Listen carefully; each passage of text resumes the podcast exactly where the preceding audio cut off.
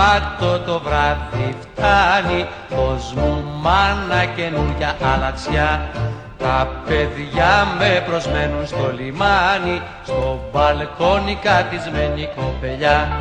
Μοσκοβολούν οι γλάστρες Μοσκοβολάει ο σγουρός βασιλικός Μία, μετά, μία μέρα μετά την τελευταία βόλτα του Μίκη Θοδωράκη στα Χανιά Είμαστε ξανά εδώ στο online, στο podcast των Χανιώτικων Νέων μαζί με την Ελένη Κουντουλάκη. Γεια σου Ελένη.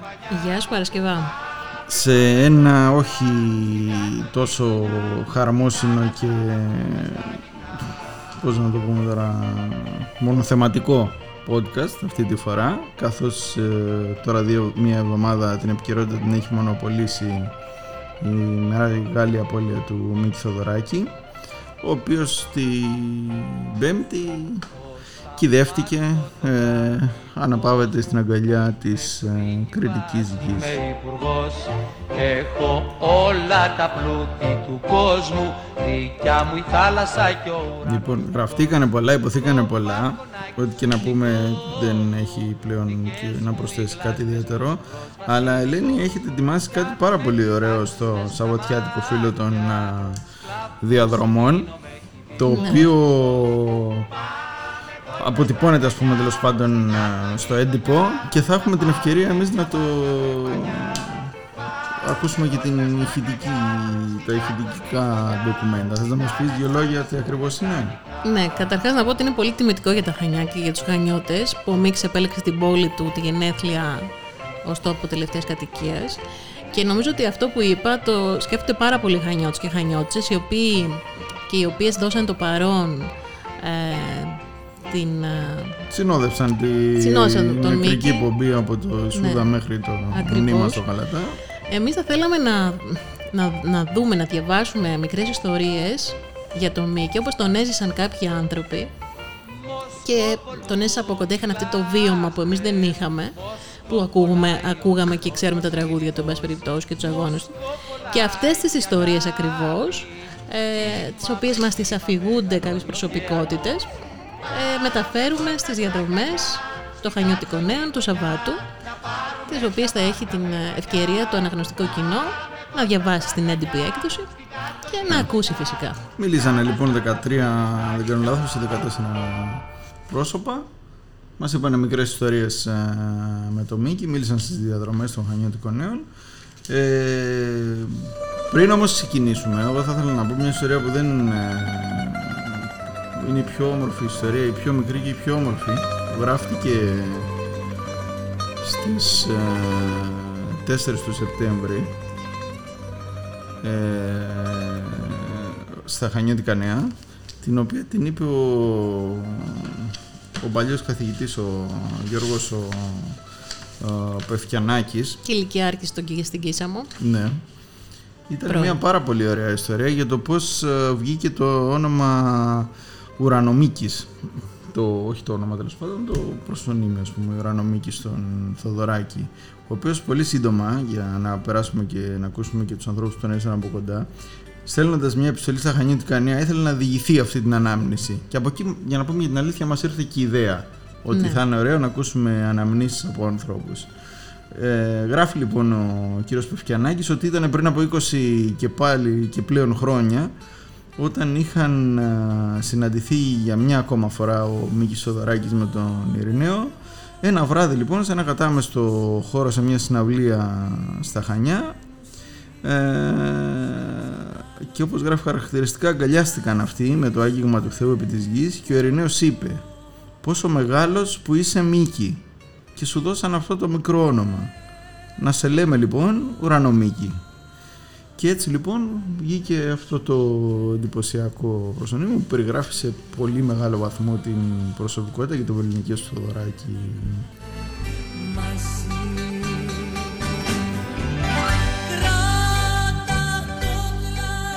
Λοιπόν, να ξεκινήσουμε από που, σε, με ποιον θες να ξεκινήσεις. Θα ξεκινήσουμε με τον Γιώργο Τσανεβάκη, ναι. πρώην ομάρχη Χανίων αλλά και φίλο ε, του αείμνου του Μίκη Θεοδωράκη. Ναι. Και ο οποίος είναι και, να πούμε, ο κ. Κατσανεβάκης είναι, προ, είναι πρόεδρος, νυν πρόεδρος του Διοικητικού Συμβουλίου της ΑΝΕΚ. Και Ε, πάμε πίσω στο 2005. Θα πάμε πίσω, ναι, στα 80 γενέθλια του Μίκη Ωραία. Να που ακούσουμε έγιναν τι εδώ στα μας Χανιά. Όταν κάναμε το συνέδριο του Μίκη στα γενέθλιά του των 80 ετών το 2005, στην ολοκλήρωση του συνεδρίου, ενθουσιασμένος και ευχαριστημένος από την απόδοση με 40 περίπου μιλητές από όλο τον κόσμο που είχαν έρθει, σκύβει όταν κουβεντιάζαμε οι δυο μας και μου λέει «Γιώργο, συγκινήθηκα με το συνέδριο. Γι' αυτό η Κρήτη θέλω να είναι και στη συνέχεια μου. Όταν λοιπόν θα πεθάνω θέλω να αναλάβεις με την ΑΝΕΚ που είναι κριτική εταιρεία με πλοίο της ΑΝΕΚ να φτάσω στην Κρήτη και μάλιστα όσο να πλησιάζω να τη βλέπω να μεγαλώνει περισσότερο μέχρι να με πάρει στην αγκαλιά της. Και από τότε είχε φροντίσει μετά και έκανε τον τάφο του στο Γαλατά με δύο χωρίσματα που μελλοντικά να πάει και η γυναίκα του μυρτό. Είναι σημαντικό αυτό το στοιχείο γιατί για το Μίκη η Κρήτη δεν ήταν γεωγραφικός προσδιορισμός. Ήταν ιδεολογία. Και μάλιστα που ξεκινούσε από τη μινοϊκή εποχή του ξενίου ιδιός. Γιατί μετά έγινε νεφελιγερέτης που πήγε στον Όλυμπο Δία στον κριτικό πολιτισμό, αλλά οι απαρχές και οι ρίζες του πολιτισμού της ανθρωπότητας είναι ο μινοϊκός πολιτισμός. Και μάλιστα ας το διευκρινίσουμε με την ευκαιρία, ο ξένιος Δίας έστελνε αγνώστους ανθρώπους στους νητούς για να δει πώς θα συμπεριφερθούν. Αν θα είναι τελικά φιλάνθρωποι, που ήταν μια ιδιότητα που είχαν μόνο οι Θεοί την εποχή εκεί. Ένα δεύτερο στοιχείο χαρακτηριστικό θέλω να πω που έχει σχέση τον παραγνωρισμένο δυστυχώς εμπολής αδερφό του Γιάννη Θοδωράκη. Μου διηγείται μια φορά ότι στο Γαλατά έβλεπα το Γιάννη και έγραφε σε χαρτιά, συνήθως χαρτοπετσέτες, έγραφε δύο-τρεις λέξεις, νόμιζα ότι έγραφε. Τη διάβαζε και μετά πέτουσε το χαρτί κάτω.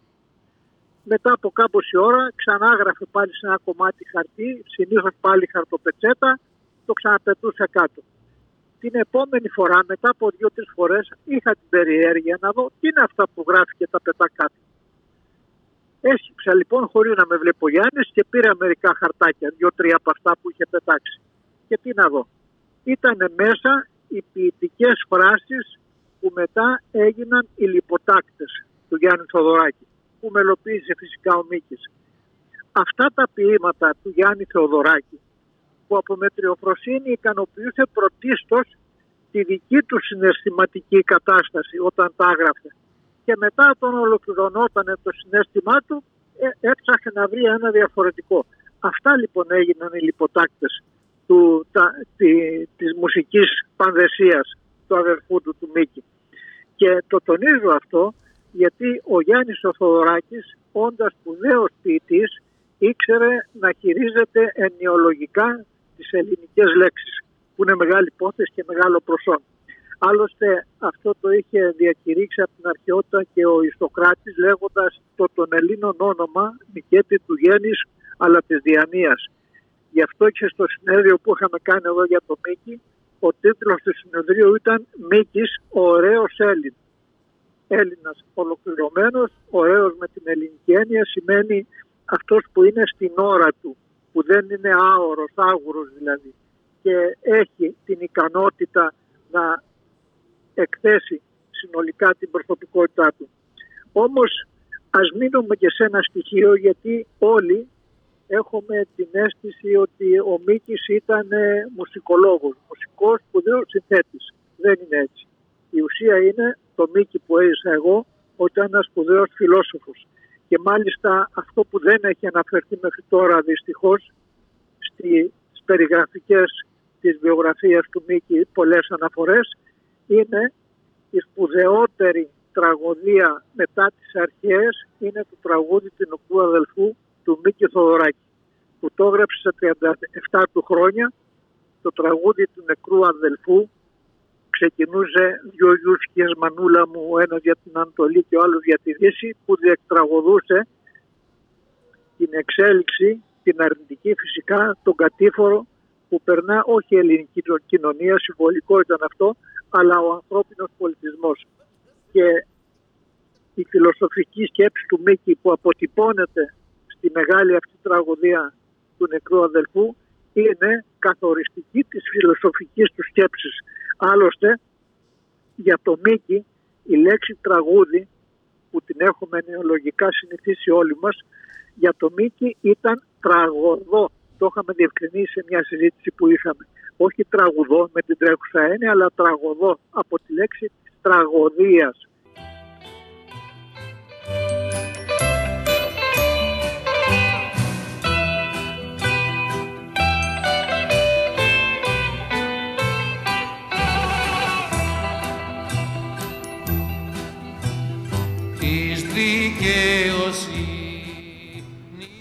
Λοιπόν, αυτό το τραγούδι με φορτίζει πάρα πολύ τον συναισθηματικά το το ακούω Παρασκευά. Ναι, σου βγαίνει το αντάρτικο. Ναι, η αλήθεια είναι ότι, θα πω και εγώ μια ιστορία, ότι ήταν πριν μερικά χρόνια, την, την οποία την αφηγείται βέβαια κάπως, ε, κάποιος από τους συνομιλητές μας σε λίγο, ε, ήταν πριν μερικά χρόνια που είχε έρθει ο Μίξ εδώ, αν θυμάσαι, για να, τιμήσει, ε, να τον τιμήσουν οι Χανιώτες, ε, η Δημοτική Αρχή. Και στο πλαίσιο αυτό είχαν γίνει και ε, δύο ονοματοθεσίες σε δύο θέατρα. Ναι. Ε, το ένα ήταν στο Αποκόρονα, τον αγαπημένο σου, και το άλλο στο Χανιά. Ναι. Λοιπόν, είχα πάει εκεί και ήταν εντάξει, ήταν εκτός από το Χανίων, περιμέναμε ότι θα είναι πιο λίγος ο κόσμος. Εκεί λοιπόν, όταν μπήκε ο Μίκης στο θέατρο, ήταν κατάμεστο. Είχαν έρθει όχι μόνο από κορονιώτες, αλλά και από το Ρέθυμνο και από τα Χανιά και αρχίσανε να, να το χειροκροτούν, να τραγουδάνε ε, τον τίμησε η Δημοτική Αρχή, ήταν ο κ. Κουκιανάκης και τότε. Και τότε ζήτησε ο Μίκης να πούνε δύο τραγούδια. Να πούνε δύο τραγούδια οι Vamos Ensemble. Βέβαια θα την πει την ιστορία αργότερα ο κ. mm Φραγκεδάκης. Και... Να μην κάνεις spoiler, Δε... να την ακούσουμε. να πω όμως ότι ήταν μια πάρα πολύ δυνατή στιγμή. Δεν θα πω τι συνέβη, θα το πει αργότερα ο συνομιλητής μας. Ε, και ένα από αυτά τα τραγούδια που τραγουδήθηκαν ήταν το «Η δικαιοσύνη Σίλια εννοείται», αγαπημένο του Μίκη επίσης, το οποίο το τραγούδισε όλος ο κόσμος εκεί και ήταν πολύ φορτισμένη η ατμόσφαιρα. Νομίζω ότι δεν θα το ξεχάσω ποτέ. Ωραίο. Από την ιστορία του Γιώργου του...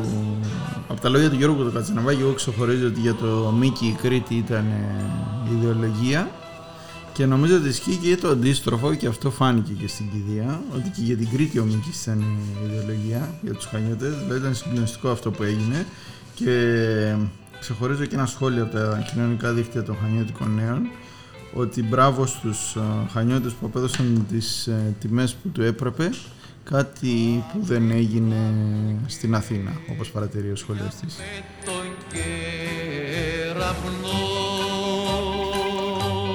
Λοιπόν, να πάμε και στον επόμενο, στο, σε ένα γνώριμο, τον έχουμε, έχουμε συζητήσει και μαζί του στο podcast των Χινή, στο Μιχάλη τον Αεράκη, ε, την ψυχή του Διπεθέκ, ηθοποιός, πρωταγωνιστή και στο σασμό τώρα, ο οποίος θα μας πάει. Σε ποια χρονολογία, Ελένη; Θα μας πάει πίσω το 1988 στους Ολυμπιακού Αγώνες στη Σεούλ. Τέλεια. Πάμε να ακούσουμε το Μιχάλη Μεναεράκη.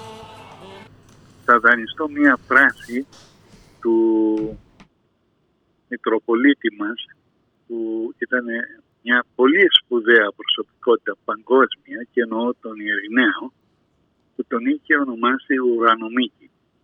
Προφανώς ήθελε να δείξει με την φράση αυτή ότι ο Μίκης είναι η σκεπή της οικουμένης ολόκληρης ως ουρανός σκεπάζει όλη την ε, οικουμένη. Αυτός ήταν ο Μίκης Θεοδωράκης. Ο Μίκης Θεοδωράκης ε, δεν μπορείς να τον βάλεις σε στενά γεωγραφικά όρια που είναι η μικρή χώρα μας αλλά πλούσια στο πολιτισμό η Ελλάδα. Ε, ο Θεοδωράκης ήταν παγκοσμίως γνωστός. Καταθέτω μια προσωπική μου εμπειρία. 1988 Ολυμπιακή Αγώνες Σεούλ. Έχουμε πάει με το Εθνικό Θέατρο για να παρουσιάσουμε την παράσταση Δίπους Τύρανος με τον ε, Νικήτα Τσακύρογλου. Στην συνέντευξη που δώσαμε εκεί πέρα και που ήταν πάρα πολλοί δημοσιογράφοι ε, δεν γνώριζαν η Ελλάδα πού είναι. Αυτό μας έκανε πολύ μεγάλη εντύπωση. Ήξεραν όμως την αρχαία Ολυμπία, από εκεί που πήραν την Ολυμπιακή φλόγα, και ήξεραν και δύο ονόματα. Μίκης Θεοδωράκης, όπως το λέγανε, και Νίκος Καζαντζάκης. Όταν τους είπαμε ότι ο Θεοδωράκης και ο Καζαντζάκης είναι πατριώτες μας, είναι από την πατρίδα μας και η αρχαία Ολυμπία τμήμα της χώρας μας, ένα γεωγραφικό σημείο της χώρας μας, άλλαξε άρτινη συμπεριφορά όλων. Μας παρομοίαζαν και έτσι έγραφαν οι εφημερίδες πρωτοσέλιδας σε επικοινωνιαίους τίτλους «Ήρθαν οι Ολύμπιοι Θεοί». Μας ακουμπούσαν με δέος, νομίζανε πραγματικά ότι ήμασταν Θεοί. Να λοιπόν που ο Μίκης ο Θεοδωράκης, μια που αναφερόμαστε σε αυτόν, η φήμη του, το, το έργο του, το μουσικό έργο, σε καμία των περιπτώσεων δεν θα μπορούσε να χωρέσει σε αυτή τη χώρα τη μικρή που είπα στην αρχή. Και όπως χαρακτηριστικά και ο ίδιος έλεγε, αισθάνομαι ως ένα τάγκερ στη λίμνη του Μαραθώνα. Ο Μίκης ε, Θεοδωράκης επίσης ήταν ένας σπουδαίος άνθρωπος με βαθιά αίσθηση του χιούμορ. Είχα την τύχη να τον γνωρίσω μέσω του πολύ μεγάλου και σπουδαίου Έλληνα σκηνοθέτη και κουμπάρο μου, του Νίκο του Κούντουρου. Είχαμε κάνει ε, παρέα και επίσης σημαντικό ε, είναι ότι πριν από πάρα πολλά χρόνια, πρέπει να πλησιάζουμε τα 30 κάπου εκεί, ο, η Δημοτική Αρχή Χανίων τότε είχε καλέσει τον Νίκη Θεοδωράκη για να τον τιμήσει σε δύο βραδιές. Η μία βραδιά ήταν για, το, για την συγγραφική του προσφορά, διότι έχει γράψει πολλά και σπουδαία βιβλία που είναι άγνωστα στον κόσμο και η επόμενη μέρα η παρουσίαση αυτή έγινε κάτω στο λιμάνι, στο γυαλί Ζαμισή με πλήθος κόσμου και την παρουσίαση την είχε κάνει ο Ερατοστένης, ο Καψωμένος, μια άλλη σπουδαία προσωπικότητα του τόπου μας, πανεπιστημιακός. Ε, και η επόμενη μέρα στο γήπεδο Χανίων που θα παρουσιαζόταν το Action SP και όπου με παρακάλεσε να παρουσιάσω το πρόγραμμα και τις επόμενες μέρες.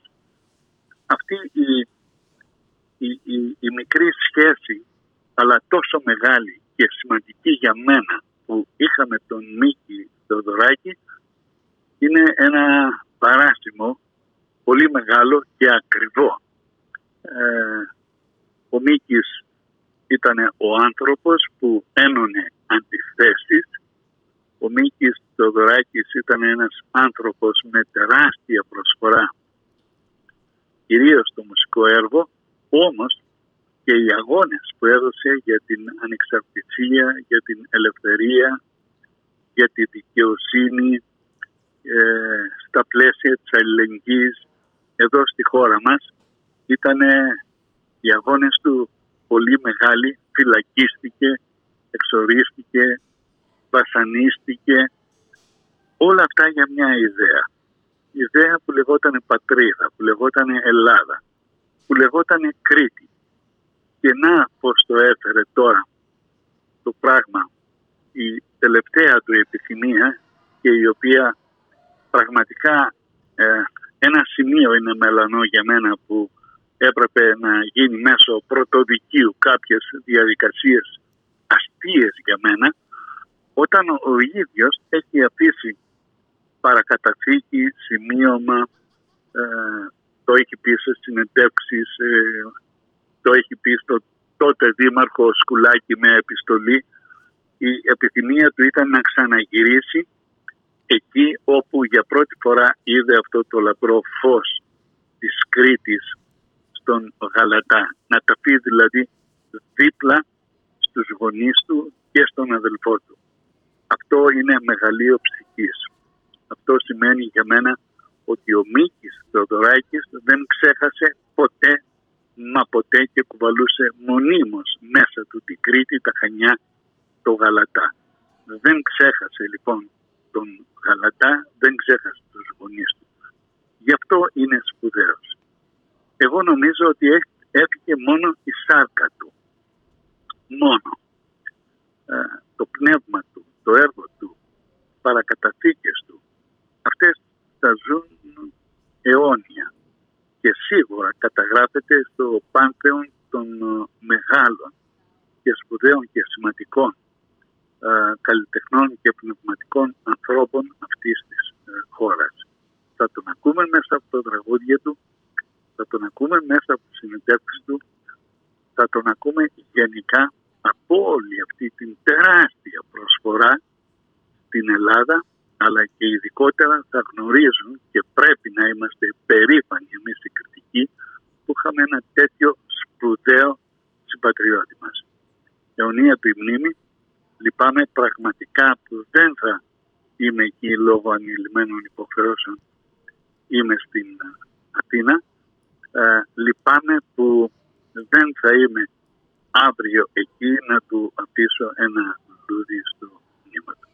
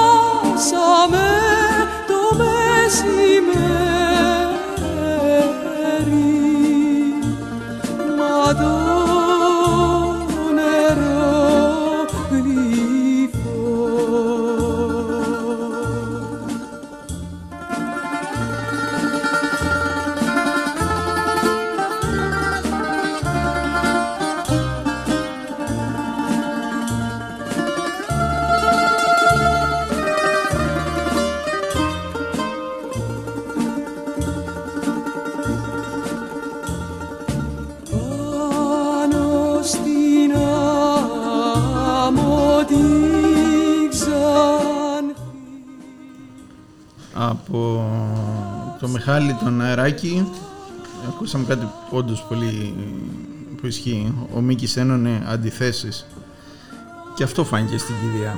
Πολύ και αντιφατικοί χαρακτήρες στην κηδεία του. Καλό αυτό. Από διάφορα κοινωνικά στρώματα. Ε, αυτό δεν το κατάλαβαν κάποιοι ανεγκέφαλοι. Τέλος πάντων να μην επεκταθούμε, αλλά δεν είναι δυνατόν στην κηδεία ενός ανθρώπου να αποδοκιμάσεις και να προσπαθείς να εκμεταλλευτείς τις κατάσταση. Για το περιγιάλι τώρα που ακούμε, θα βάλουμε μια ανωτελεία για να σου πω κάτι που διάβασα και μου άρεσε πάρα πολύ. Για πες. Το διάβασα στο 8ο GR. Ε, μελοποιείται λοιπόν το, το ποίημα του, του, του Γιώργου Τσεφέρη. Μπαίνω στο στούντιο λέει της Κολούμπια και το ποίημα είχε μια άνω τελεία. Δηλαδή έλεγε με την καρδιά με την πνοή, τι πόθους και τι πάθος. Πήραμε τη ζωή μας, άνω τελεία, λάθος. Ο μπιθικότης παραλείπει να κάνει την παύση της άλλης τελείας και αλλάζει όλο το νόημα. Έτσι. Πήραμε τη ζωή μας λάθος, ενώ είναι πήραμε τη ζωή μας λάθος. Μεγάλη διαφορά νοηματική. Ο Σεφέρης ε, στεναχωριέται, διαφωνεί, έχει τρομερές επιφυλάξεις. Ε, τις εκφράσει του Θοδωράκη και για να καμφθούν οι ενστάσεις του ε, τον παίρνει ο Μίκης ένα βράδυ και τον κάνει μια βόλτα στη νυχτερινή Αθήνα από ακούει όλη την Αθήνα σε όλα τα μαγαζιά να τραγουδιέται το Περιγιάλι. Και έτσι ακούμε και σήμερα αυτό το τραγούδι. Αυτό ήταν και μία, έτσι, ένα, αυτό το ταλέντο που είχε ο Μίκης και η ευφυΐα έτσι η μουσική να πάρει στίχους από τους μεγάλους μας ποιητές από τον, σε, από τον Ελίτη, από τον Ρίτσο, από τον Λιβαδίτη που ήταν και προσωπική του φίλη βέβαια και να τους βάλει στο, μέσα στο λαϊκό τραγούδι ώστε να γίνουν κτήμα του απλού κόσμου. Ήταν πραγματικά οι δύο φιές. Για τη μουσική τώρα διάσταση του καθαρά Θοδωράκη, ποιος, που πάμε, ποιον θα ακούσουμε; Θα πάμε μέχρι το 2 Χανίων, μιας και πολλοί Χανιώτες δεν ξέρουν ότι ο, ο Μίκης είχε ε, σχέση και μάλιστα πολύ καλή με το 2 Χανίων, μιας και υπήρξε ε, μαέστρος. Αλλά θα μας τα πει καλύτερα ο μαέστρος και συνθέτης. Ο σημερινός μαέστρος. Ναι, βέβαια. Όμορφος άνθρωπος, ο Γιάννης ο Μετζελόπουλος. Ο Γιάννης ο Μετζελόπουλος, ναι. Ο Μίκης Θεοδωράκης, αυτή η εμβληματική προσωπικότητα, ε, είχε, έχει, η καταγωγή του είναι από τα Χανιά, όπως ξέρουμε. Ε, με το Βενιζέλιο 2, από ό,τι ξέρω, και έχει αφηγηθεί και ο ίδιος, ε, την διάρκεια τη, στην κατοχή ε, τον κρύβανε στο Βενιζέλιο 2. Επίσης υπήρχε και ένα πιάνο δωρεάν εκεί πέρα κάποιων συμπολιτών μας που μελετούσε. Ε, στη συνέχεια το 1951 πριν κάνει τα πρώτα του μεγάλα βήματα είχε διευθύνει τη χοροδία Χανίων η οποία είναι ένα σωματείο το οποίο έχει ιδρυθεί το 1928 είχε διευθύνει ε, μια συναυλία που είχε γίνει προς τιμή του απόδημου ελληνισμού. Και υπάρχει μια σχετική φωτογραφία. Αυτό ήταν το 1951 μάλιστα στο, υπήρχε η χοροδία των Χανίων και η ορκίστρα και στο πιάνο έπαιζε η Αλίκη Βατικιώτη. 1951 αυτά. Ε, στη συνέχεια έγινε μια άλλη συνάντηση που έγινε με τη χοροδία Χανίων. Ήταν το, το 2001 τότε που ήταν επί, όταν ήταν ο ο, ο Γιώργος Κατανεβάκης και ήταν κεντρικός ομιλητής και είχε γίνει στα νεόρια μια συναυλία, ε, μάλλον η εκδήλωση για τη μάχη της Τρίτης, ήταν κεντρικός ομιλητής και ε, η χοροδία Χανίων προς τιμή του απέδωσε μερικά κομμάτια δικά του σε εκείνη την εκδήλωση. Ε, και εκεί πάλι ήταν συγκινητικό γιατί ήρθε και φωτογραφήθηκε με τη χοροδία, μαζί με τη χοροδία Χανίων και με διαφορά 50 χρόνων ήταν κάτι το πολύ συγκινητικό. Μάλιστα υπάρχει και μία ακόμα λεπτομέρεια ότι ένας από τους χοροδούς, ο, ο, ο, ο, ο Χαρίλαος Δρακάκης, ο πατέρας της Δέστηνας Δρακάκης, ήταν παρόν και στις δύο φωτογραφίες. 1951 σαν νέος στην ηλικία και μετά 2001. Ε, τώρα εμένα προσωπικά η, η σχέση με το έργο του Μίκη Οδωράκη οπωσδήποτε λόγω και της δικιάς μου οικογενειακής ε, καταγωγής που ήταν, ήταν άνθρωποι που και από τη μεριά του πατέρα μου και από τη μεριά της μητέρας μου και από τη μεριά της συζύγου υπήρχαν άνθρωποι που είχαν υποστεί τα, τις διώξεις τέλος πάντων μετά το Δεύτερο Παγκόσμιο Πόλεμο. Ε, οπωσδήποτε με, με ενέπνευσε και εμένα. Θυμάμαι όταν ήμουν πολύ μικρός είχα, είχε πέσει το, σε ένα βιβλιοπωλείο τη μουσική για τις μάδες, ένα βιβλίο που είχε γράψει εκείνη την εποχή. Και από εκεί το, το πήρα, το διάβασα και οπωσδήποτε ε, υπήρχε μια επιρροή, μια κατεύθυνση στο να, βρω, να βρω και εγώ τα μουσικά μου βήματα. Ε, δεν τον είχα γνωρίσει προσωπικά, μόνο σε εκείνη τη συναυλία που κάναμε το 2001, ανταλλάξαμε κάποιες κουβέντες και αυτό ήταν όλο. Και έχουμε κάποιες αναμυστικές φωτογραφίες. Ε, κοιτάξτε, ο κάθε μουσικός, ειδικά όταν γράφει και μουσική, και εγώ κάνω κάποιες προσπάθειες, ε, προσπαθεί να βρει ε, ένα δικό του στίγμα, μια δικιά του, μια δικιά του προσωπικότητα στον τρόπο γραφής. Και οπωσδήποτε ε, η συμβολή του Θεοδωράκη ήταν σημαντική για μένα, όχι σημαντική, μάλλον ε, μπορώ να πω κάπως καταλητική, γιατί ε, με, με καθοδήγησε μπορώ να πω ώστε να μπορώ να, να, να γράψω αυτά που γράφω τώρα λίγα να έχουν μια ε, δομή και μια κυρίως ε, μορφή που να είναι κοντά στο, στον τόπο μας, ε, στον απλό άνθρωπο και γενικότερα να είναι μια ε, στρατευμένη ας το πούμε τέχνη που και ο ίδιος το υποστήριζε πολύ αυτό. Είναι πηγή έμπνευσης για τον Γιάννη τον Μετζελόπουλο Μίκης και μακάρι και τώρα που ακούγονται αυτές τις μέρες έντονα τα τραγούδια του Μίκη από παντού να αποτελέσουν και πηγή έμπνευσης για τα παιδιά που δεν ε, τέλος πάντων τον είχαν στα μουσικά τους ε, βιώματα όπως τον είχαν οι παλιότεροι να συνεχίσουμε στο ταξίδι της ε, ιστορίας με το Μίκη και θα πάμε, Ελένη. Ε, βλέπω ότι ακούω μάλλον, έβλεπε την όμορφη πόλη. Ναι. Λοιπόν, για την όμορφη πόλη να, ε, υπάρχει ειδική αφήγηση. Ωραία, να πάμε εκεί τώρα λίγο. Ε, από τον Βασίλη Σταθάκη, από τον πρόεδρο του Συνδέσμου Ιστορικών Καφέ της Ευρώπης, ο οποίος, το Βασίλη του Κήπου. Ναι, το Βασίλη του Κήπου, ο οποίος τον γνώρισε τον, τον Μίκ και θα μας πει αυτό στη δική του εμπειρία. Για να ακούσουμε τον Βασίλη. Τον Μίκη Θεοδωράκη τον γνώρισα ε, μέσα από τις, ε, ε, όπως όλος ο κόσμος, μέσα από τις μουσικές του και λέω μουσικές του γιατί ε, δεν μπορώ να πω τη λέξη μουσική. Ε, με τόσα πολλά που μας έχει χαρίσει. Ε, και μέσα εννοείται από τη δραστηριότητα των ιστορικών καφέ που απλόχερα μας πρόσφερε την μουσική της όμορφης πόλης σε πρώτη φάση. Και αργότερα και την ε, ε, όλη του τη μουσική. Ε, να πω χαρακτηριστικά ότι το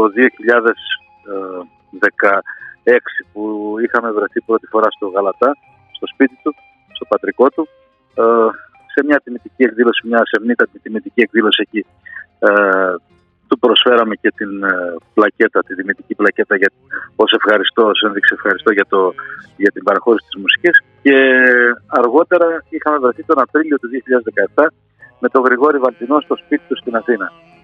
Εκεί πρέπει να πω ότι ήταν ένας, ε, α, είχαμε μια κουβέντα δύο ώρων και ένα τέταρτο, μια αστήρευτη πηγή εμπειριών και ιστοριών και γνώσεων ε, εκ μέρους του ε, που όση ώρα και να κρατούσε ήθελες να κάτσεις για να ακούς ε, όλα αυτά τα όμορφα.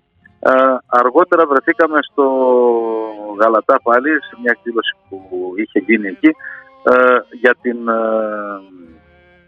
για να γνωρίσει την εξέλιξη του, της ανακαίνησης του σπιτιού του και εκεί σε μια πολύ σε μια εκδήλωση ξανά είχε γίνει και μια επίδοση ενός αναμνηστικού και την ώρα που θυμάμαι που το έλεγα το ευχαριστώ ε, για την ε, μουσική της όμορφης πόλης που μας παραχώρησε ε, μου λέει Βασίλη όχι μόνο η όμορφη πόλη αλλά μια δοτικότητα τέτοια ξέχαστη ε, όχι μόνο η όμορφη πόλη αλλά όλη μου η μουσική ε, ο Μίκης Θεοδωράκης ε, πρέπει να πω ότι εγώ στο Μίκη Θεοδωράκη είμαι ευγνώμων όπως και όλοι οι συνάδελφοι των ιστορικών καφέ για την αγάπη και τη δοτικότητα που έχει δείξει στα, σε εμάς, σε μένα προσωπικά αλλά και στα, σε όλα τα ιστορικά καφέ. Αλλά επίσης να πω ότι ήταν και λάτρης των ιστορικών καφέ, όταν ήταν στο Παρίσι, ήταν ε, το στέκι του όπως και όλων των ε, ανθρώπων των γραμμάτων και των τεχνών των Ελλήνων, ε, το Λεντέ Μακούτ. Ε, στα Χανιά είχε έρθει στο εκεί αρκετές φορές. Ε, τελευταία φορά ε, ε, ήταν πριν από χρόνια και να πω ότι είχαμε προετοιμάσει και μία εκδήλωση ε, σε συνεργασία εννοείται και με τον Σύλλογο των Φίλων Μίκη Θεοδωράκη που δυστυχώς δεν προλάβαμε να την κάνουμε, να την πραγματοποιήσουμε λόγω και του COVID και των εξελίξεων. Πρέπει να πω ένα ευχαριστώ και στον Γιώργο τον Αγοραστάκη όπως και στον, Μιχάλη, στον Γρηγόρη τον Βαλτινό ε, γιατί ήταν ε, οι άνθρωποι που με έφεραν πιο κοντά στον Μίκη Θεοδωράκη.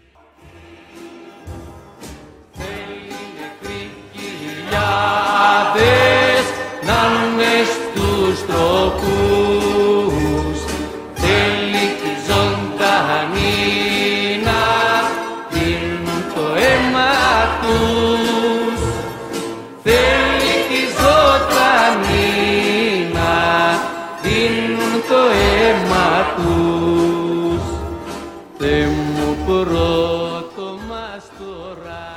Βασίλης Σταθάκης μπορεί να σου λέει με τις ώρες φοβερές ε, ιστορίες από τους ανθρώπους που έχουν περάσει από το όμορφο χώρο που έχει φτιάξει.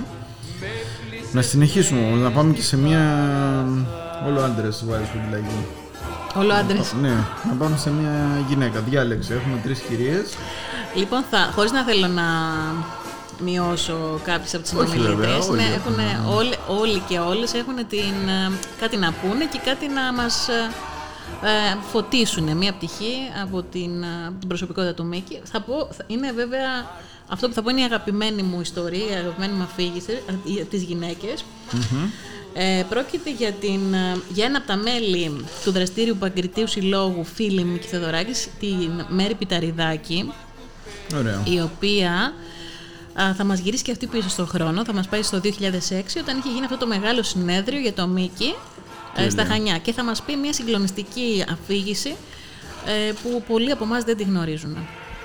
Είχα με το Μίκη διάφορες συναντήσεις τα τελευταία χρόνια που ασχολήθηκα περισσότερο γιατί μπήκα σ- ενεργό μέλος στο σύλλογο ε, Φίλοι Μίκη Θεοδωράκη Κρήτης. Το Παγκρίτιο Σύλλογο ε, Μίκη Θεοδωράκη. Ε, τα προηγούμενα χρόνια δεν είχα πολύ επαφή με, αυτό, με, με το Μίκη Θεοδωράκη εκτός το 2006 όπου έγινε το Παγκρίτιο Συνέδριο στη, στα Χανιά επί νομαρχίας τότε του Γιώργου Κατσανεβάκη. Το συνέδριο αυτό οργανώθηκε από τον Γιώργο Αγοραστάκη που έγινε μετά πρόεδρος στο σύλλογο αυτό που είμαι τώρα. Ε, ο Γιώργος Αγοραστάκης ε, οργάνωσε ένα πολύ μεγάλο συνέδριο. Ήρθαν πολλοί ξένοι και μιλήσανε. Υπάρχει όλα τα πρακτικά του συνεδρίου υπάρχουν στο Mickey's Guide, το οποίο έχει κάνει ο Γιώργος Αγοραστάκης. Και από εκεί θέλω να σας καταθέσω μια εμπειρία που είχα, που μέχρι σήμερα την έχω στο μυαλό μου. Ε, είχε μιλήσει ο Μίκης Θεοδωράκης ε, παρούσας, παρούσης της οικογένειάς του, ήταν και η γυναίκα του και τα παιδιά του σε αυτό το συνέδριο και είχε πει ένα περιστατικό όπου ο γιος του, ήταν πολύ συνταρακτικό αυτό το περιστατικό, ο γιος του ο Γιώργος είχε μια πολύ άτυχη στιγμή, ε, έπαθε ολικά εγκάβματα πολύ μεγάλου βαθμού και ήταν ε, να πεθάνει. Ο ίδιος ο Μίκης το διοικήθηκε αυτό και ήταν τόσο συνταρακτικό που δεν θα το ξεχάσω ποτέ τα λόγια του. Προσφέρθηκε τότε ο πρόεδρος της Γαλλίας, ο Σισκάρ Τεστέν και του στείλε ένα αεροπλάνο, το δικό του αεροπλάνο και τον πήγανε στο, σε ένα κέντρο στη Γαλλία που είναι ειδικό για εγκάβματα το οποίο δημιουργήθηκε το δεύτερο ε, παγκόσμιο πόλεμο για τους ε, αυτούς που είχαν καεί από βόμβες και τέτοια. Και εκεί το παιδί έγινε καλά. Ήταν πολύ νέος ακόμα ο Γιώργος τότε, ο γιος του. Και έγινε καλά και αυτές τις στιγμές ήταν συνταρακτικές. Ο τρόπος που το οδηγήθηκε ο Μίκης ήταν συνταρακτικός και μου έμεινε στο μυαλό μου ανεξίτελα αυτό το πράγμα. Ο τρόπος που περιέγραψε το γιο του τραυματισμένο από τα εγκάβματα, εγκάβματα πέμπτου βαθμού, ξέρω εγώ δεν ξέρω πώς τα μετράνε τώρα τα εγκάβματα, δεν θυμάμαι, ήταν σχεδόν καμένος. Και, και τον συναρμολογήσαν εκεί πέρα που πήγε στο νοσοκομείο, το καλύτερο νοσοκομείο της Ευρώπης για εγκάβματα ήταν, είναι αυτό, το οποίο δημιουργήθηκε σου λέω από το δεύτερο παγκόσμιο πόλεμο.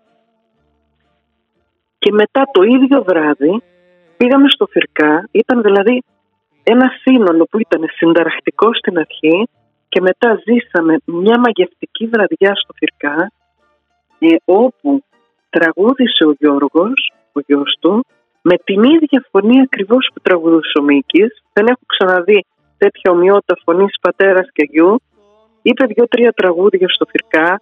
Είμαστε έτσι σε στενό κύκλο από την Ομαρχία ε, Χανίων οργανωμένο βέβαια αυτό και ο Μίκης καθόταν σε μια καρέκλα και πήγα και κάθισα δίπλα του και τραγουδήσαμε μαζί. Δηλαδή ακολουθούσαμε τον Γιώργο, το γιο του και τραγουδούσαμε μαζί. Ήτανε τόσο γλυκιά αυτή η βραδιά, ήταν σαν βάλσαμο στην καρδιά μου. Μετά από το συνταρακτική διήγηση που το παιδί κόντεψε να, να πεθάνει καμένο και σώθηκε τότε λόγω της επέμβασης του Γάλλου Προέδρου και ζήσαμε μια μαγευτική βραδιά δίπλα στο Μίκη. Έχω και φωτογραφία από αυτές τις στιγμές. Και ήταν για μένα ό,τι ωραιότερο υπάρχει. Δηλαδή το να τραγουδώ εγώ μαζί με το Μίκη, με σιγανή φωνή, χωρίς μικρόφωνα και να τραγουδάει ο γιος του λίγο πιο πέρα, μερικά μέτρα πιο πέρα.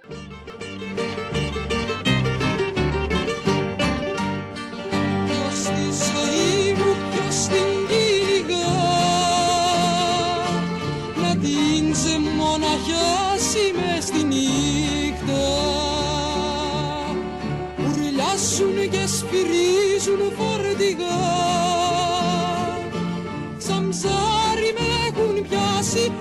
στα δίκτυα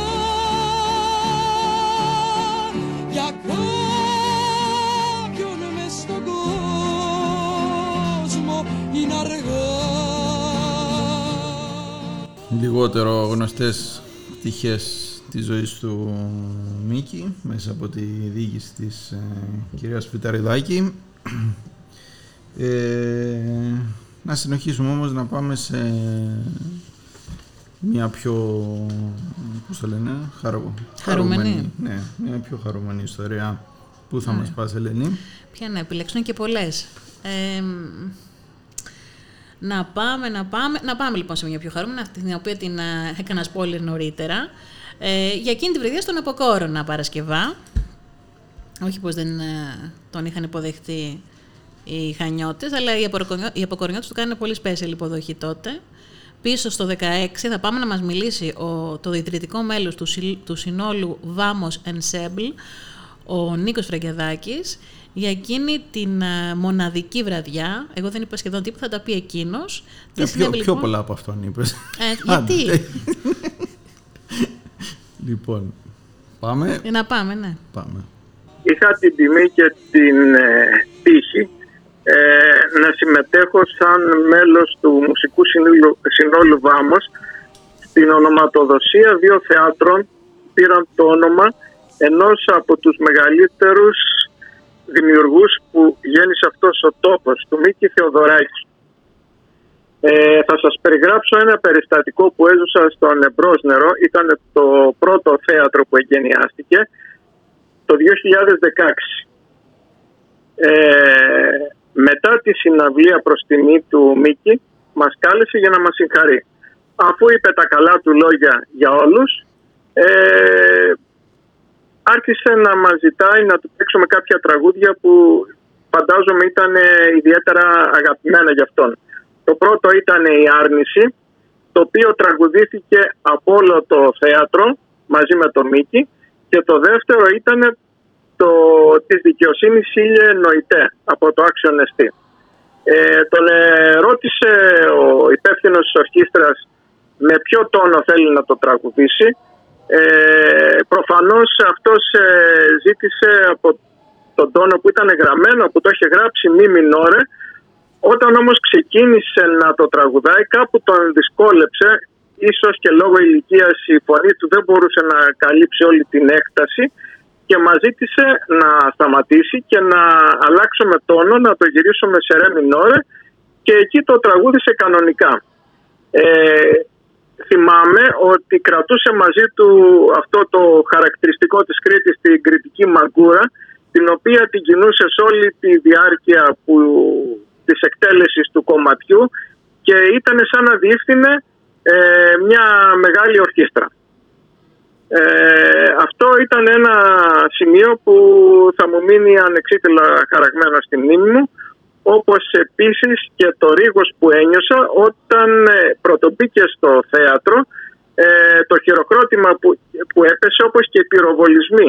Ένιωθε κανείς μια τεράστια συγκίνηση ε, που πολύ δύσκολα τη νιώθεις.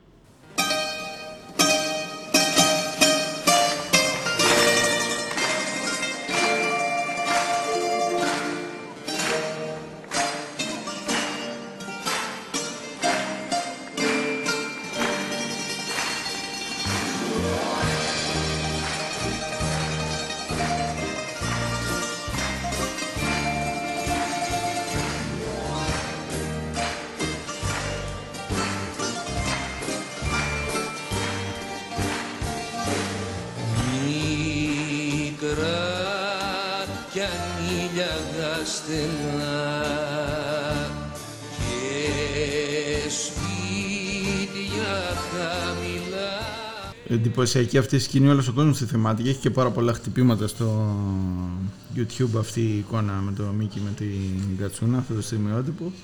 Ε, να πάμε όμως τώρα, να πάμε και αρκετά πιο πίσω, ε. Ναι.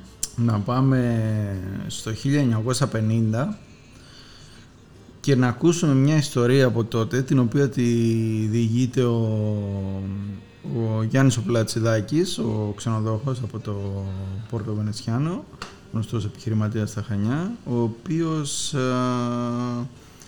ε, μας μιλάει για μια ιστορία του Μίκη με τον ε, πατέρα Με τον πατέρα του, του κύριου Γιάννη Πλατσιδάκη, τον αείμνηστο Γιώργο Πλατσιδάκη, ε, λοιπόν. για να ακούσουμε ό,τι θα πει ο ίδιος. Η γνωριμία του πατέρα μου με τον Μίκη ε, ξεκίνησε αρχές του 1950 όταν ο Μίκης αποφάσισε να ταξιδέψει στην Ευρώπη και να παρουσιάσει το μουσικό του έργο. Ε, οι γονείς του έκριναν ότι ο Μίκης έπρεπε να φτιάξει ε, καλά ρούχα, ένα καλό κουστούμι και ένα καλό παλτό. Και αποφάσισαν ότι ο άνθρωπος που ε, θα έραβε αυτά τα ρούχα για το Μίκη ήταν ένας ράφτης ο οποίος είχε τη φήμη για την καλή ποιότητα της δουλειάς του και αυτός ήταν ο πατέρας μου, ο Γιώργος ο Πλατσιδάκης. η γνωριμία τους αυτή εξελίχθηκε σε μια πολύ στενή φιλία ε, και η συμπάθεια που έτρεφε ο Μίκης για τον πατέρα μου είχε σχέση και με το γεγονός ότι ο πατέρας μου ήταν α, όμοιρος στο Μαουτχάουζεν μαζί με άλλους συμπατριώτες του, συγχωριανούς του. Ήταν από τους λίγους που κατάφεραν να επιστρέψουν πίσω στην πατρίδα ε, όπως και ο Ιάκωβος Καμπανέλης ο οποίος έγραψε και το πολύ γνωστό του βιβλίο. Αυτές οι κοινές εμπειρίες και τα βιώματα για τον αγώνα της ελευθερίας που έδωσαν όλοι με το, ο καθένας με το δικό του τρόπο ήταν ένα από τα κοινά σημεία που τους ε, συνέδεσαν. Ε, η φιλία αυτή κράτησε μέχρι το τέλος της ζωής τους και ο Μίκης ε, πάντα όταν ερχόταν στα Χανιά τα νεότερα χρόνια μετά την πτώση της δικτατορίας γνωρίζουμε τις ε, αυτές τις ε, αξέχαστες συναυλίες που έδωσε παντού στην Ελλάδα και ειδικά στα Χανιά, όλοι τις θυμόμαστε.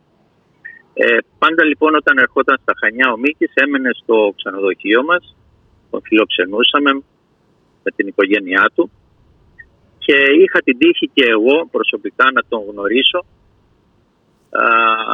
να γνωρίσω αυτό το σπουδαίο άνθρωπο.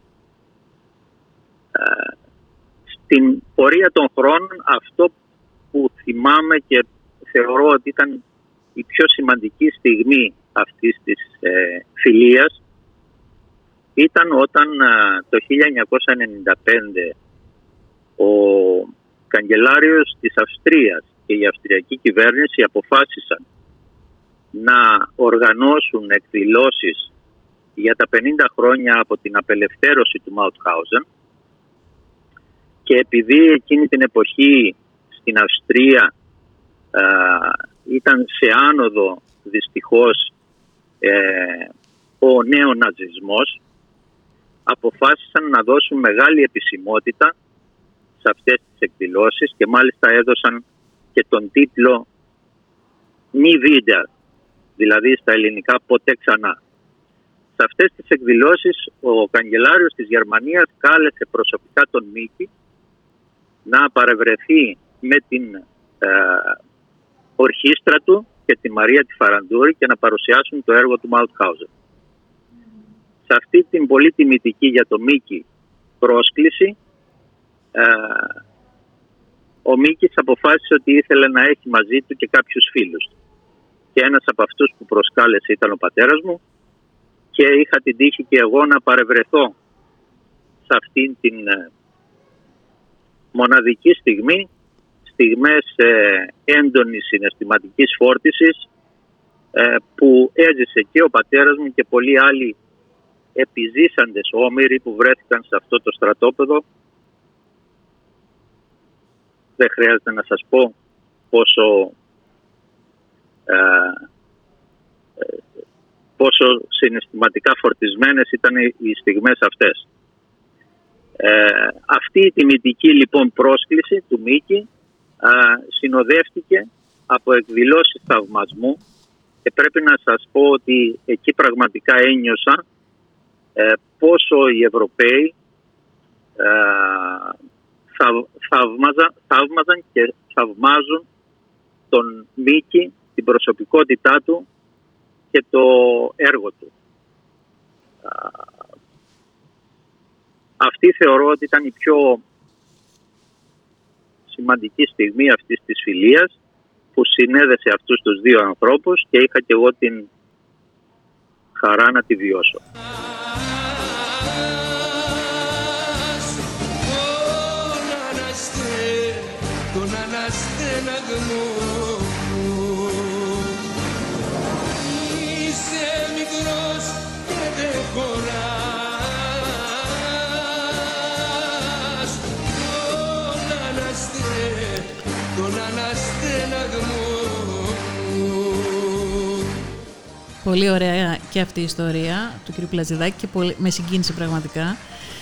Ε, γιατί έδινε τη σχέση του ανθρώπου, με τους, τη σχέση του Μίκη με τους ανθρώπους, τους απλούς ανθρώπους και δει με τους ανθρώπους που είχαν βασανιστεί για τα φρονήματα και τις ιδέες τους.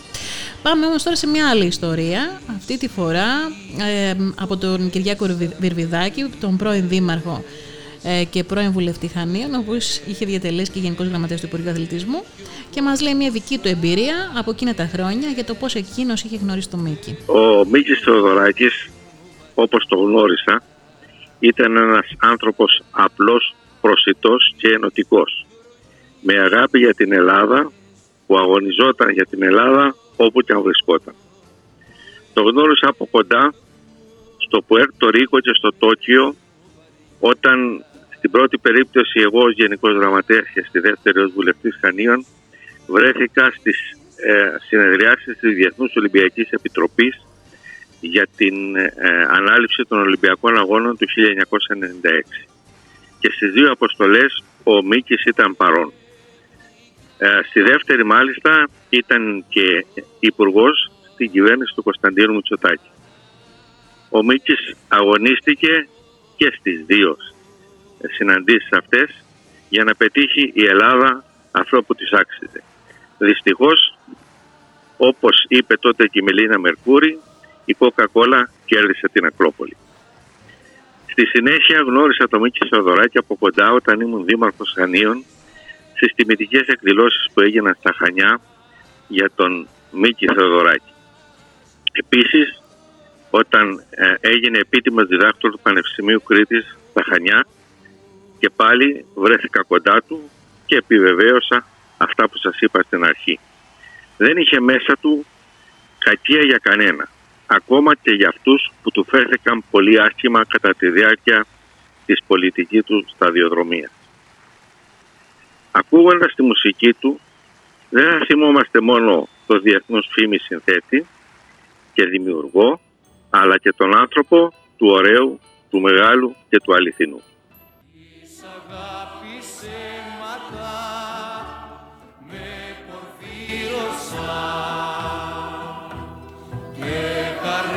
χαρές ανίδωτες με σκιάσαμε Οξυγόθηκα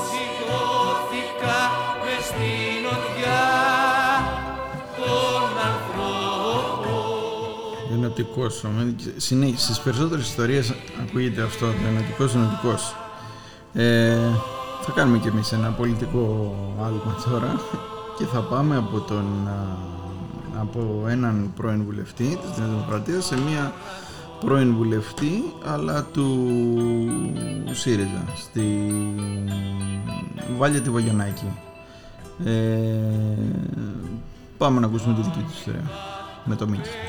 Με το Μίτσο αρχικά συναντήθηκα μέσα από τα τραγούδια του, σαν μαθήτρια στα χρόνια της κρατορίας με το, μέσα από τους ξένους σταθμούς, αργότερα σιγοτραγουδώντας με άλλους φοιτητές σε σπίτια και σε ταβέρνες και φυσικά στα μεγάλα γεγονότα του φοιτητικού κινήματος. Όχι μόνο, τραγουδούσαμε όχι μόνο τα προδικτατορικά αλλά και τα πιο φρέσκα τότε τραγούδια που κυκλοφορούσαν σε καθέσέτες, κρυφά, χέρι με χέρι. Όπως και μας εμψύχωναν μέσα και μιλούσαν στην καρδιά μας όπως το χτυπούν το βράδυ στην τάρατη του Αντρέα και, και λέει βασανισμένη ψυχά στο νεροπού κλπ. κλπ. Ε, ο Μίκης δεν ήταν μόνο νομίζω ένας μεγάλος μουσικός που έγραψε από κλασική μουσική μέχρι λαϊκά τραγούδια και έφερε την ποιήση μέχρι το τελευταίο σπίτι. Ήταν και ένας μεγάλος αγωνιστής. Νομίζω ότι αυτό εμένα με συγκινούσε περισσότερο με κάποιες πολιτικές επιλογές του Μίκη διαφωνούσα. Αλλά όπως έγραψε και στο τελευταίο του γράμμα, από όλα τα μικρά κρατάμε τα μεγάλα. Εξάλλου για αυτά έχει μιλήσει ο ίδιος ο Μίκης σε συνεντεύξεις. Εξάλλου ο Μίκης είναι πάντα ο Μίκης της χώρας μας.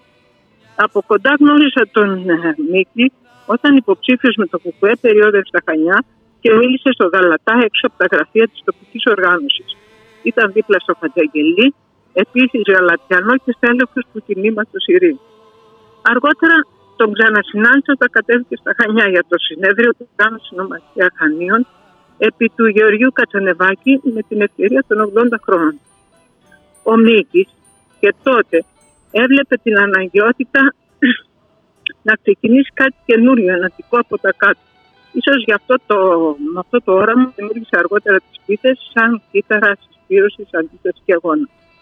Στα πλαίσια λοιπόν αυτού του συνεδρίου πρωτοεμφανίστηκε και ο Παγκρίτιος Σύλλογος Φίλων Νίκης Θοδωράκης.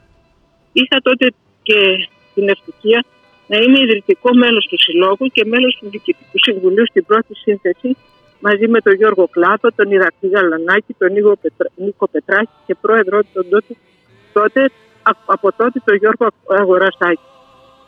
Και θέλω να τελειώσω Δηλαδή και τότε μιλούσε για την ανάγκη κάποιας συσπήρωση από, από τα κάτω. Και θα το θέλω να τελειώσω με το εξή. Είναι πολύ μεγάλη τιμή για μας, τους Χανιώτες, που ο Μίκης επέλεξε να ταθεί στα Χανιά, γεγονός που φρόντισε να το κάνει γνωστό με κάθε τρόπο, προφορικό και γραφτό.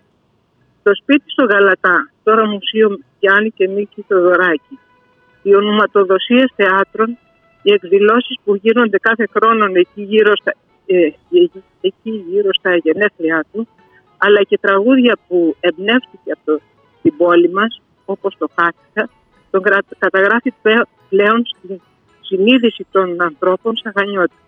Αυτό είναι ένα πολύ μεγάλο δώρο, βάρος και κληρονομιά. Για να φτάσω όμως εδώ, χρειάστηκε δουλειά χρόνων, επίμονη και επίπονη πολλά άτομα και φορείς έβαλαν ένα μεγάλο και μικρό λιθαράκι τους εδώ.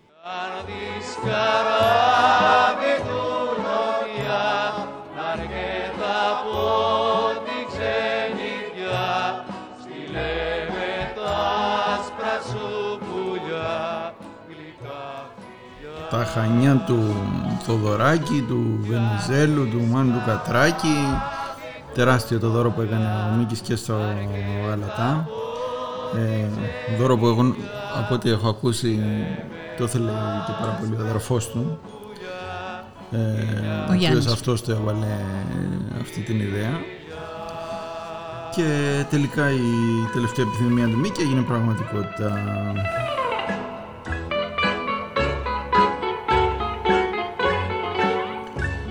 Από για τις γιορτές που γινόντουσαν τα τελευταία χρόνια μίλησε η κυρία Βαγιανάκη να πάμε στον άνθρωπο που οργάνωσε η τελευταία μεγάλη γιορτή για τον Μίκη και του απέδωσε την ε, τιμή. Τον Τάσο Βάμπουκα τον, τον πρώην τον Τέσο του ο οποίος θα μας μιλήσει και αυτός για την ε, δική του τέλος πάντων ιστορία με το Μίκη. Η σχέση την οποία εγώ είχα με το Μίκη ξεκινάει από τα μαθητικά μου χρόνια. Εμείς ήμασταν ε, παιδιά που δυστυχώς το μεγαλύτερο μέρος της μαθητικής μας ζωής το περάσαμε με τη Χούντα. Τα τραγούδια λοιπόν του Θεοδωράκη για μας, για τη μαθητική μου παρέα, ήταν τραγούδια που αγαπούσαμε γιατί μας άρεσε η μουσική του. Ήταν όμως ε, και τραγούδια που για μας είχαν μία αντίσταση σε αυτό το φήμοτρο που είχε επιβάλει η Χούντα τότε ε, σε όλη την Ελλάδα και σε αυτό το ψυγείο που μας είχε τοποθετήσει. Έτσι λοιπόν, στα παιδικά μας πάρτι, ε, τραγουδούσαμε Θοδωράκη, βάζαμε μουσική Θοδωράκη και πολλές φορές ε, μας πλησιάζανε μετά το τέλος του πάρτι ασφαλίτας της Χούντας, οι οποίοι μας απειλούσαν ότι θα μας πάνε μέσα στην ασφάλεια, διότι ακούγαμε απαγορευμένη μουσική κλπ. κλπ. Και αυτό λοιπόν ε, είναι κάτι που θα μας μείνει αξέχαστο. Ε, στη συνέχεια είχα την ευκαιρία να δω το Μίκη για πρώτη φορά. Θυμάμαι το 1974 μετά την πτώση της Χούντας τις πρώτες ελεύθερες εκλογές που έγιναν όπου θυμάμαι ότι στην πλατεία Κοντζάμπας τότε είχε τα γραφεία της η Ενωμένη Αριστερά της οποίας ήταν υποψήφιος ο Μίκης Θεοδωράκης και είχε έρθει λοιπόν να υποστηρίξει τότε αυτή την παράταξη ο Μίκης στα Χανιά και έτσι είχα την ευκαιρία να τον δω ε, από κοντά για πρώτη φορά. Επίσης θυμάμαι μια πολύ μεγάλη συναυλία πάλι μετά την πτώση της Χούντας που είχε δοθεί στο Εθνικό Στάδιο Χανίων. Ήταν πραγματικά μια εκδήλωση γεμάτη φόρτιση, συγκίνηση, πάθος από το Μίκη, πάθος από το κοινό. Ήταν μια καταπληκτική, ε, πολύ, πολύ μεγάλη συναυλία αλλά είχα την ευκαιρία βέβαια και ως δήμαρχος το 2016 ε, να τον επισκεφτώ στο σπίτι του μαζί με τον ε, Γιώργο τον Αγροεστάκη, τον πρόεδρο των φίλων του Νίκη Θεοδωράκη, ε, ούτως ώστε να προετοιμάσουμε διάφορα, ε, διάφορες ενέργειες τις οποίες είχαμε σχεδιάσει ως ε, Δήμος Χανίων, ως Δημοτική Αρχή, ε, ξεκινώντας από την ανακήρυξή του σε επίτιμο Δημότη Χανίων. Αυτό έγινε ε, το 2016 σε εκδήλωση στο Κέντρο Αρχιτεκτονικής Μεσογείου.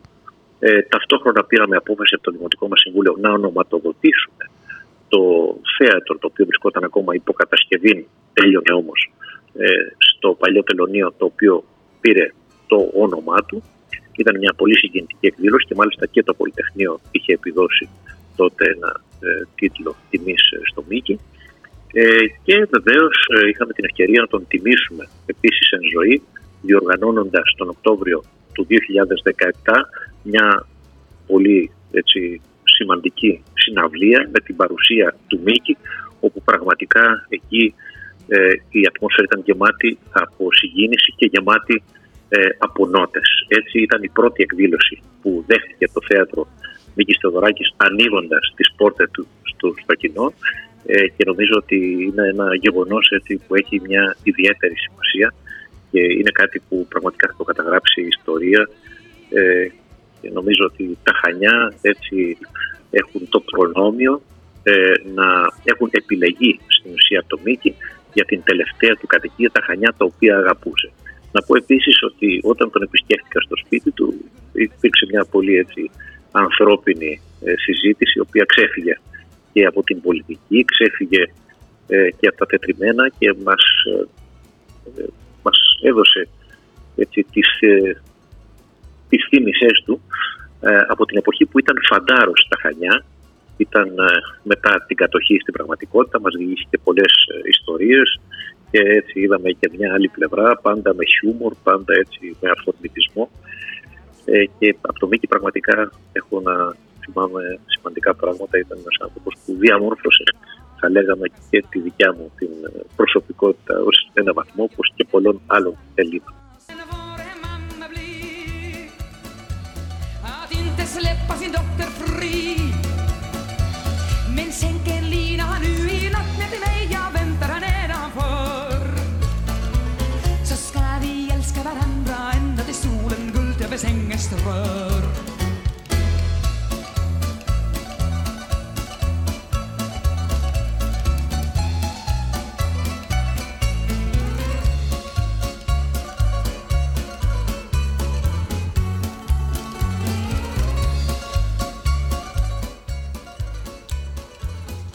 Λοιπόν, τη θυμάμαι εκείνη τη βραδιά στο ΚΑΜ που είχε ο, ο Μίκης Χέρ και τον είχε τιμήσει ο Δήμος και το Πολυτεχνείο.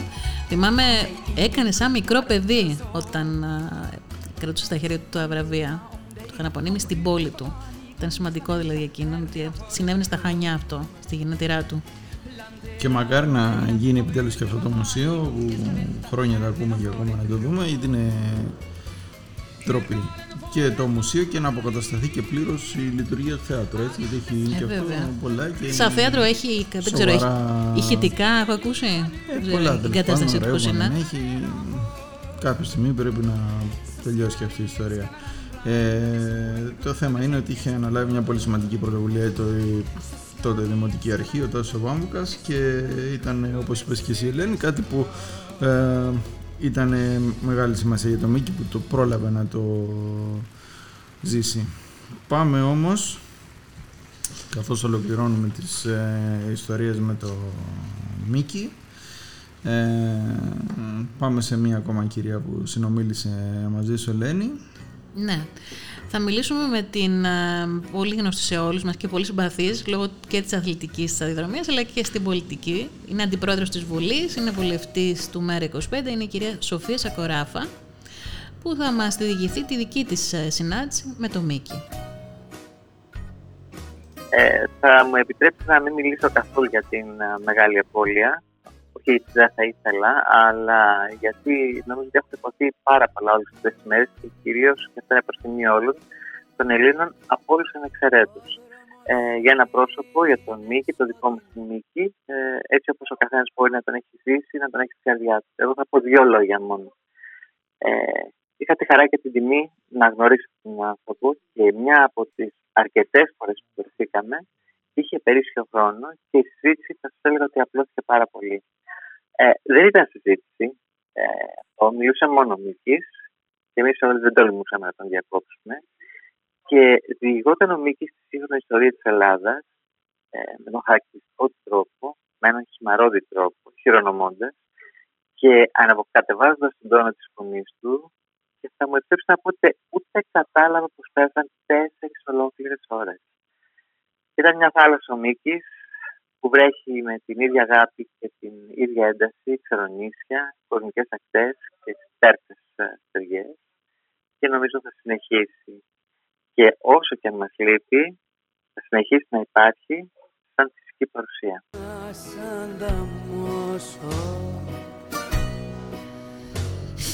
Τα είπε όλα μέσα σε ένα λεπτό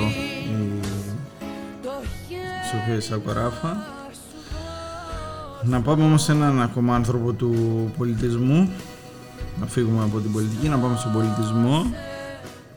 Πάμε στον Τάσο τον Ψελιδάκη, Ελένη. Ναι, πάμε στο Χανιώτη τραγουδιστή, ε, ο οποίος θα μας πει μια καθημερινή ε, εμπειρία του, μια, μια Όμορφη, συνάντηση ναι, που δεν την μια περιμένουμε όμορφη τώρα. Εμείς ιστορία. φανταζόμαστε ότι θα είναι μια μουσική συνάντηση, αλλά δεν είναι να πει για μια μουσική, μουσική συνάντηση. Πάμε να ακούσουμε. Γνώρισα τον Μίκη Θεοδωράκη στα Χανιά. Ε, σε, σε, σε τόπο που δεν είχε μουσική.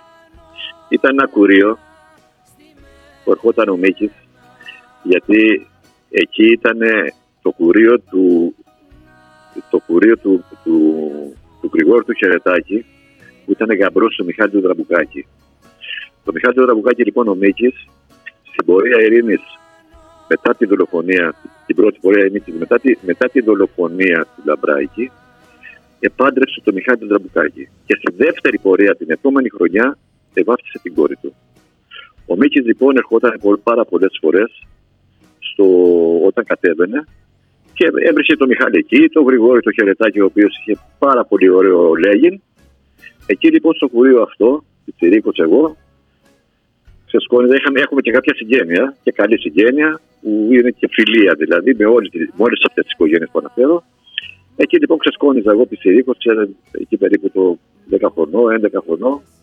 Λοιπόν, εκεί ο Μίκης δύο-τρει φορές τουλάχιστον ήταν, ε, ήταν, ε, τον γνώρισα εκεί, τον, με χάιδεψε, ήταν, ήταν ένα χάδι εκπληκτικό. Αυτό έχω από τον Μίκη. Δεν ήθελα ποτέ να την αναφέρω αυτή την ιστορία γιατί πάντοτε με ρωτούσαν για μουσική κτλ. Αλλά αφού έπρεπε σήμερα να την αναφέρω, γι' αυτό έκανα και είπα αυτή την ιστορία.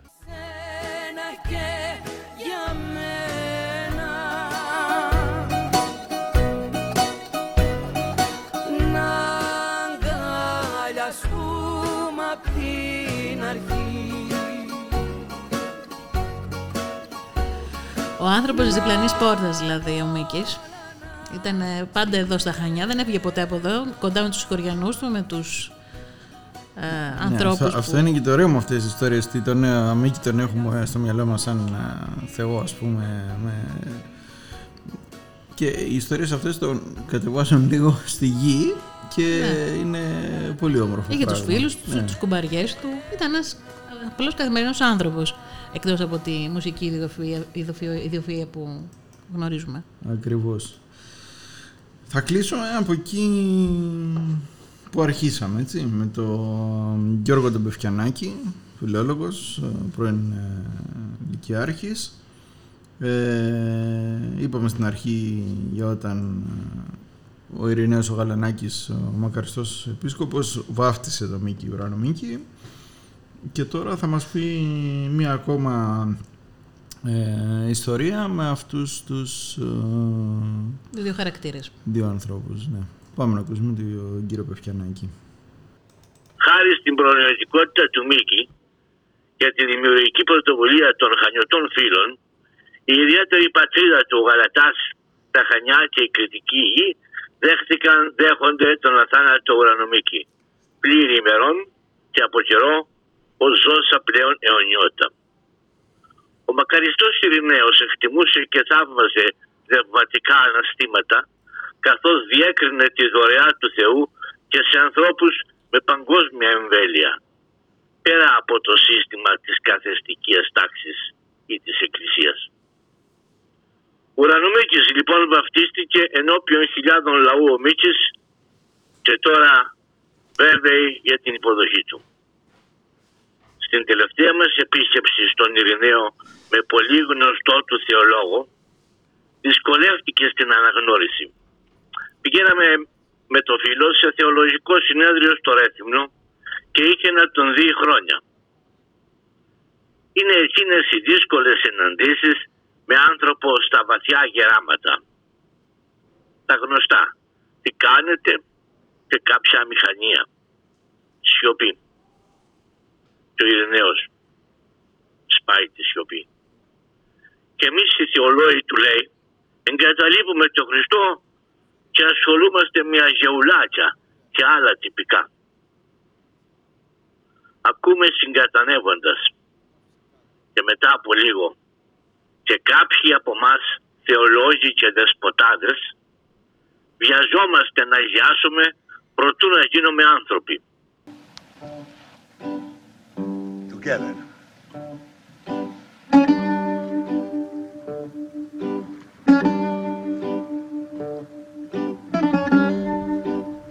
Let's go. Hop. Αυτές ήταν λοιπόν οι μικρές ιστορίες με το Μίκη ε, τις οποίες μπορείτε να διαβάσετε και το Σάββατο στα Χανιώτικα Νέα στο ένθετο διαδρομές το κείμενο που μελήθηκε η Ελένη Φουντουλάκη μαζί με το Γιάννη Τελικιάκη Κατόπιν δική σου ιδέα, να το ρίχνουμε και αυτό. Ε, ναι, χάρη στην επιστολή του κύριου Πεφιανάκη βεβαίως.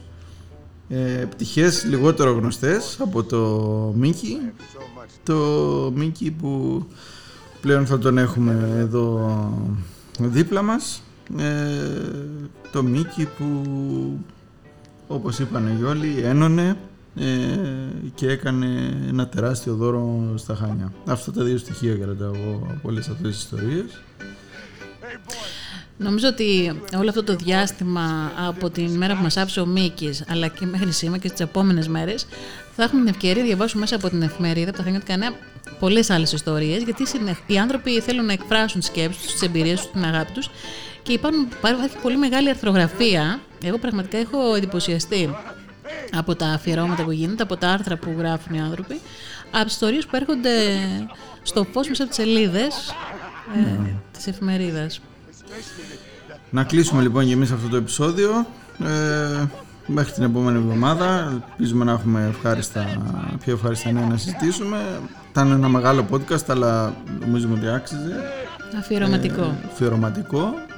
Και να κλείσουμε νομίζω με την, το κριτικό κατεβόδιο στους ε, νεκρούς. Ή αλλιώς σιρτάκι, όπως το βαφτίσανε. Ναι, και να κλείσουμε με το κριτικό κατεβόδιο και να ευχηθούμε στο Μίκη καλό στράτια.